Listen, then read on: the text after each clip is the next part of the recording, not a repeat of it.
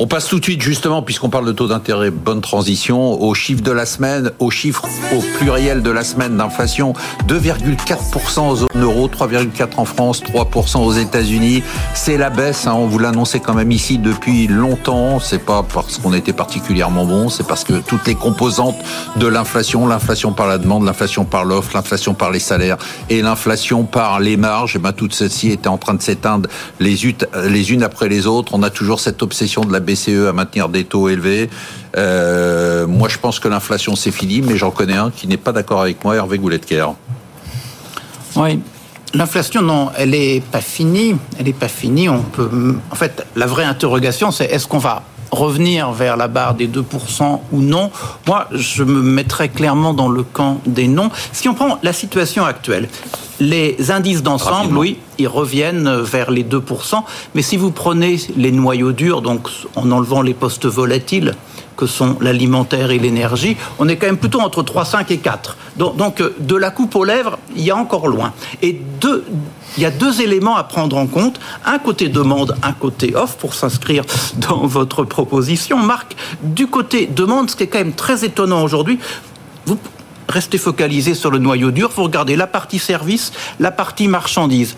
La partie marchandise, on est revenu au temps d'avant, c'est-à-dire quand l'inflation était à 2%. Les marchandises aux États-Unis sont à zéro, Donc sont un peu plus en zone euro. En au niveau des services, on a beaucoup de mal à faire ralentir.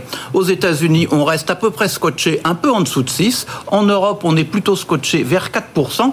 Donc en fait, de ce côté-là, c'est pas fait. Il y a tout cet énorme ensemble de services. On va avoir de l'inflation encore pour un moment? Attendez, il y a l'offre. Ah, Et l'offre, on a quand même deux problèmes. On a des marchés de l'emploi tendus, les salaires ralentissent par rapport aux points bah extrêmement hauts. Mais si on les regarde par rapport avant toutes les crises qu'on a connues, on est significativement plus élevé. Et les gains de productivité, ils tirent à U, ils tirent à Dia n'empêche qu'aujourd'hui, il y a plutôt moins de productivité qu'avant. Donc en fait, quand vous prenez tout ça ensemble, dire que ça y est, on revient à 2%, je pense que c'est vraiment mettre la charrue avant les bœufs. Ça, ça eh demandera encore de longues conversations. Moi, j'ai mis la coupe aux lèvres. Voilà.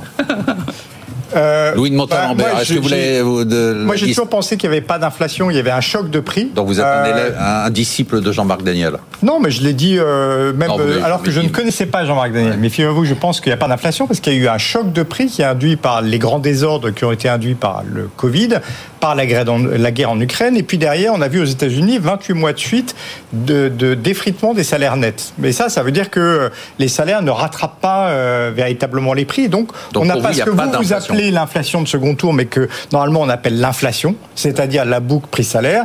Et donc, ce mécanisme s'est pas enclenché. Et puis, les prix, la hausse des prix a reflué. Et en refluant, effectivement, les hausses des salaires sont passées au-dessus. Mais en tout cas, aux États-Unis, il y a eu des gains de productivité qui ont permis d'alimenter ces hausses de salaire. Les derniers chiffres qui sont sortis de productivité, je suis d'accord, en Europe, ils sont extrêmement mauvais, ils sont négatifs, mais en Europe, ils sont, et aux États-Unis, ils sont positifs. Et par conséquent, on n'a toujours pas la preuve. Allez-y, allez-y. si vous voulez lui dire qu'il dit n'importe quoi, on a la vie. Moi, je lui dis tout le temps. Non, non, mais juste pour Très rapidement, parce que je voudrais passer la, parole à La référence, c'est les coûts salariaux unitaires, l'évolution des salaires, moins l'évolution de la productivité par rapport à avant tous les chocs qu'on avait, on est encore significativement plus haut. Donc ça ralentit, oui, mais on ne retrouve pas les 2%. Et, et on est assez loin de les retrouver avec ce que l'on voit côté offre. Le calcul d'apothicaire. Oh.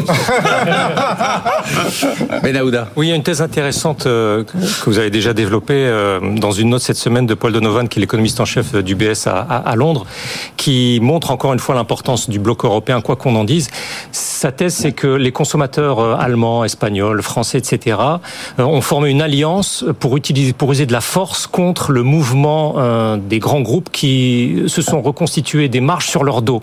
Et c'est assez frappant en disant maintenant c'est terminé, nous ne dépensons plus, nous allons vous forcer, vous, groupes euh, internationaux, nous, Européens, à, baisser vos prix. Ce qui montre... Sans concertation, vous le dites Sans concertation. C'est une forme de... Et ils disent, ils disent de façon... Et c'est impossible à, modéliser dans un modèle euh, économétrique. Et de ce point de vue-là, on peut se dire qu'effectivement, le consommateur européen, par sa puissance de frappe financière en tant que bloc, garde, conserve une, une, une puissance de, dans la fixation des prix qui est quand même euh, d'ordre mondial.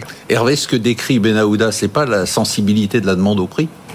C'est un phénomène classique, non, d'économie, c'est-à-dire qu'un niveau de prix où la demande commence à baisser. Il y a une élasticité qui, selon les biens ou les services, est forte ou est moins forte. Donc, en fait, euh, c'est pas stable dans le temps et voilà. Et produit par produit, c'est différent. Mais je pense que ce que dit euh, Ben Aouda, en fait, c'est vrai en termes de prix du produit intérieur. Donc, on, on prend toutes les valeurs créées et c'est vrai. Si on prend un prix à la consommation où on prend à la fois la valeur ajoutée et la consommation intermédiaire, c'est moins vrai parce que les prix de la consommation intermédiaire, ils se sont imposés à tout le monde. Les entreprises en ont gardé un peu pour eux-mêmes, ça a fait baisser leurs profits et en ont transmis un peu sur les ménages, bah, bien bah, fait pour eux. Bah. donc, donc, en fait, il y a un raisonnement clair qu'on peut faire en prix du PIB, c'est celui que vous citez. Si on raisonne en prix à la consommation, c'est moins clair. Mais de façon plus euh, directe, euh, ce que dit Est juste. On voit qu'il y a eu une baisse de la consommation de produits alimentaires, même de biens alimentaires essentiels, dont on disait,